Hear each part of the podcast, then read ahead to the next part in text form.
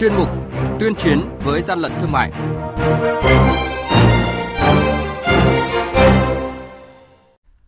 Thưa quý vị và các bạn, quản lý thị trường kiểm tra phát hiện và thu giữ hàng nghìn đôi giày giả nhãn hiệu nổi tiếng, nhận diện nhiều sai phạm trong hoạt động kinh doanh qua thương mại điện tử. Và đây là những thông tin chúng tôi truyền tới cho quý vị và các bạn trong chuyên mục Tuyên chiến với gian lận thương mại ngay sau đây.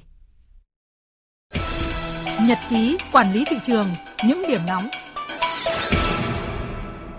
Thưa quý vị và các bạn, đội quản lý thị trường số 1 thuộc Cục Quản lý Thị trường tỉnh Hà Giang vừa kiểm tra hàng hóa đang tập kết tại địa bàn phường Minh Khai, thành phố Hà Giang, phát hiện 25 thùng hàng chứa gần 2.000 gói bánh bao nhân sữa. Bên ngoài có in hình và chữ nước ngoài. Chủ hàng là ông Hoàng Tiến Sinh, tổ 13 phường Minh Khai, thành phố Hà Giang, không xuất trình được hóa đơn, chứng từ hợp pháp liên quan đến số hàng này. Mới đây, đội quản lý thị trường số 5 thuộc Cục Quản lý Thị trường tỉnh Lào Cai phối hợp với lực lượng chức năng kiểm tra phát hiện lô hàng gồm 44 thùng cắt tông chứa nho khô, táo khô. Tại thời điểm kiểm tra, chủ lô hàng này là ông Đỗ Hải Nam, hộ khẩu thường trú tại tổ 28, phường Lào Cai, thành phố Lào Cai, không xuất trình được hóa đơn chứng từ chứng minh nguồn gốc xuất xứ của số hàng hóa này. Hàng nhái, hàng giả, hậu quả khôn lường.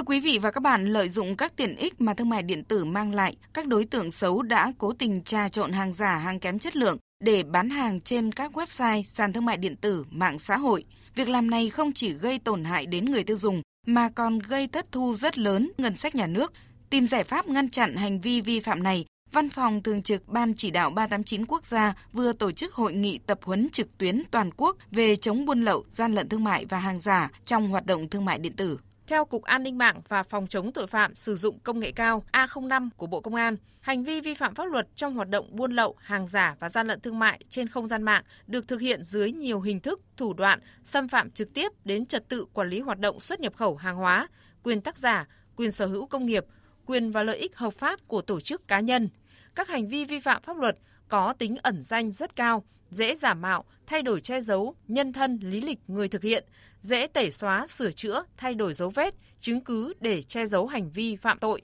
đối phó với cơ quan chức năng, không phân biệt danh giới khu vực.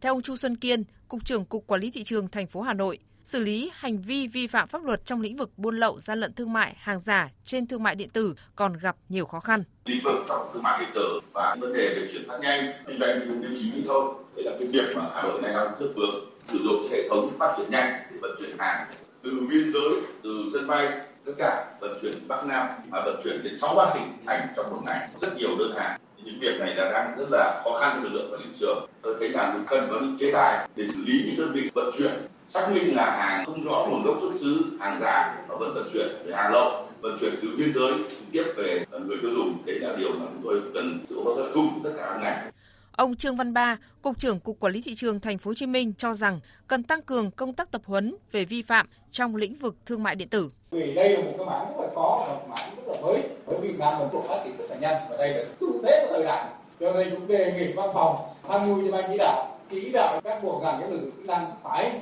tăng cường về công tác tập huấn về thương mại điện tử để cho các lực lượng chức năng nâng cao nhận thức cũng như là các kỹ năng trong việc kiểm tra kiểm soát và đấu tranh với hoạt động này bởi vì chi phí cho hoạt động thương mại điện tử nó thấp hơn buôn bán kinh doanh bình thường truyền thống đấy từ đầu năm đến nay, lực lượng quản lý thị trường đã kiểm tra trên 62.000 vụ, phát hiện xử lý hơn 36.700 vụ vi phạm, thu nộp ngân sách nhà nước trên 282 tỷ đồng. Song phần lớn các vụ việc vi phạm là kinh doanh hàng lậu, hàng giả trên thương mại điện tử. Ông Trần Hữu Linh, Tổng cục trưởng Tổng cục Quản lý thị trường cho rằng để có căn cứ xác định cụ thể các website, tài khoản mạng xã hội liên quan đến cửa hàng có dấu hiệu kinh doanh hàng giả, hàng nhái, hàng lậu thì rất cần lực lượng công an A05 hỗ trợ xác minh làm rõ thông tin của người quản lý website, chủ tài khoản mạng xã hội. Đồng thời, phối hợp với Cục Thương mại điện tử và Kinh tế số để xác minh việc đăng ký hoạt động kinh doanh thương mại điện tử chưa, có đơn thư khiếu nại, tố cáo của các nhãn hàng hay không,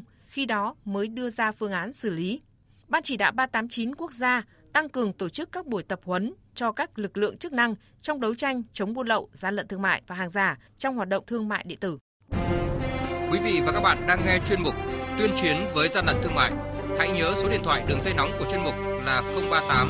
85 77 800 và 1900 88 8655. Tuyên chiến với gian lận thương mại phát sóng thứ ba, thứ năm và thứ sáu hàng tuần. Thưa quý vị và các bạn, Cục Quản lý Thị trường tỉnh Bắc Ninh vừa phối hợp với Phòng An ninh mạng và Phòng chống tội phạm sử dụng công nghệ cao, đoàn kiểm tra liên ngành 389 tỉnh tiến hành kiểm tra 4 cửa hàng giày phố tại tỉnh Bắc Ninh, phát hiện tạm giữ gần 5.000 đôi giày có dấu hiệu giả mạo nhãn hiệu nổi tiếng. Tại thời điểm kiểm tra, chủ các cửa hàng chưa xuất trình được hóa đơn chứng từ chứng minh tính hợp pháp của hàng hóa. Website thương mại điện tử bán hàng của cửa hàng không thông báo với Bộ Công Thương theo quy định. Ông Nguyễn Văn Giáo, Cục trưởng Cục Quản lý Thị trường tỉnh Bắc Ninh cho biết. Đây là một chiêu trò rất tinh vi của chủ đi buôn. Chúng tôi đang phát hiện ra có dấu hiệu từ cái nguồn gốc xuất xứ của hàng hóa nó không đúng với thực tế.